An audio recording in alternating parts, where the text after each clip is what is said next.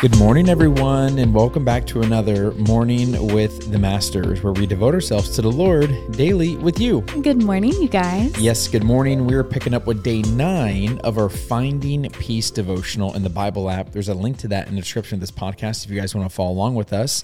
And before we jump in, I just want to give a shout out to the previous two episodes. Mm-hmm. They were deeply impactful. And so Yeah, if you're so starting good. the week fresh, we definitely encourage you to jet back and check those out because they were Mm-hmm. powerful and we don't want those just to fall to the wayside. Yes. But as always, I'm going to read the scripture and then Tori's going to read the Devo. Let's do it. The scripture is 1 Samuel chapter 19 verse 4 and it says this.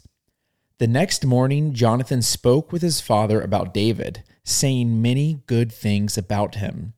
The king must not sin against his servant David, Jonathan said. He's never done anything to harm you. He has always helped you in any way he could. The devotional is titled Overcoming Fear. It says, Many people think the opposite of fear is hope, courage, or strength. But the true opposite of fear is faith. And when fear causes paralysis, it not only quenches one's peace, but it attacks the foundation of that peace, namely our faith. Peace goes out the window when fear is present. Much of fear is rooted in doubt that God will be present, provide justice or help, or be capable of dealing with the crisis at hand. Faith says, yes, God is here. Yes, God will provide. Yes, God is capable of all things. Much of fear is rooted in threats, sometimes threatening words, sometimes threatening behavior. Faith says, I will not be traumatized by threats. I will act wisely, not fearfully. I believe God will prevent whatever the threat is from ever coming to pass. And if the threat does come to pass, I believe God will help me deal with whatever is thrown at me. When Saul, king of Israel, realized that God had taken his hand of anointing and blessing from him because of his arrogance and disobedience, and had placed it instead upon the young man David, he was furious. He began a campaign to find David and kill him, to remove this threat from his life. On the other hand, David felt threatened by Saul's army and on several occasions feared for his life. But scripture tells us that David was strengthened by God's promises to protect him and one day to make him king of Israel.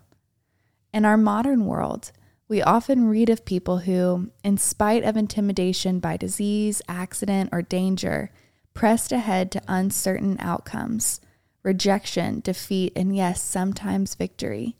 Arctic explorers, Olympic athletes, missionaries, venture capitalists, and philanthropists come to mind. So threats do not have to stymie and cripple us. Our challenge in times of threat is not to focus on what might become a reality, but rather to focus on what we can count on being true. Many people are living under a dark cloud of threat today. Some are experiencing the threat of disease, some are facing the threats of injury to their children, and some are hearing threats related to the loss of their job. The answer to all these types of threats is faith in what we know to be true about God and about His love and care for us and His ability to provide for all we need, especially His peace, which can help carry us through anything. Yeah. I really like how the author was talking about how fear is almost normal, but mm-hmm. at the same time, we shouldn't normalize it. Yeah. We need to normalize having courage in the face of fear. Mm-hmm. And that courage comes from our faith in God's promises and God's Yeah. truth and God's Yeah. willingness to be there with us inside of hard times. Because I mean, literally, just turn on the news for 15 seconds and you'll see a thousand reasons why we should be experiencing fear. It's all around us. And so it's normal for us to feel fear.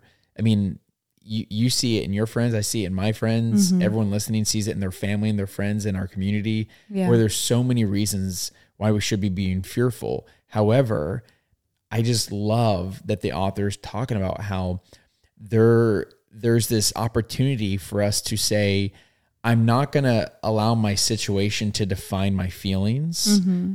Because I'm gonna say, in spite of what's going on, Yeah. I'm going to choose to have faith. I'm going to Yeah. choose to not to not let my peace be stolen from me. Yeah. I mean, I'm just going to read that last paragraph one more time because I feel like it's so good. Because it says, the answer to all these types of threats is faith in what we know to be true about God and about His love and care for us and His ability to provide for all we need, especially His peace, which can help carry us through anything. And I feel like it's important to come back to that idea of peace carrying us through because it doesn't really matter what we're going through if we have God's peace. Mm-hmm. If we have God's peace, we have a different perspective on the situation. And so, whether the world wants us to be scared about this, this, or that, if we mm-hmm. have God's peace, then we're looking at the situation through the lens of faith, knowing that we serve a God who is sovereign, who is loving, who is for us. And if bad things do happen, guess what? He's still good. Mm-hmm. He's still there. And we get to choose what we focus on. Yeah. Yeah. And having peace inside of a hardship is not Yeah. asking God to remove us from the hardship. It's us inviting God into that hardship. Yeah. You ready to pray sign out? Yeah. Dear Heavenly Father, Lord, we just come to you today, Lord, and we um, we thank you for the peace that you offer us, Lord. In times of trouble, in times of trial, in seasons of hardship, Lord, where the world wants us to be scared and fearful and worried all the time, Lord, you offer us a different lifestyle, a life where we can walk in your joy and your peace.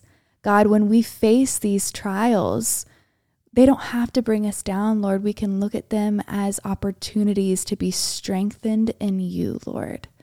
So help shift our perspective today. Help us see you in what we're going through, God. We love you and we thank you. In Jesus' name, amen.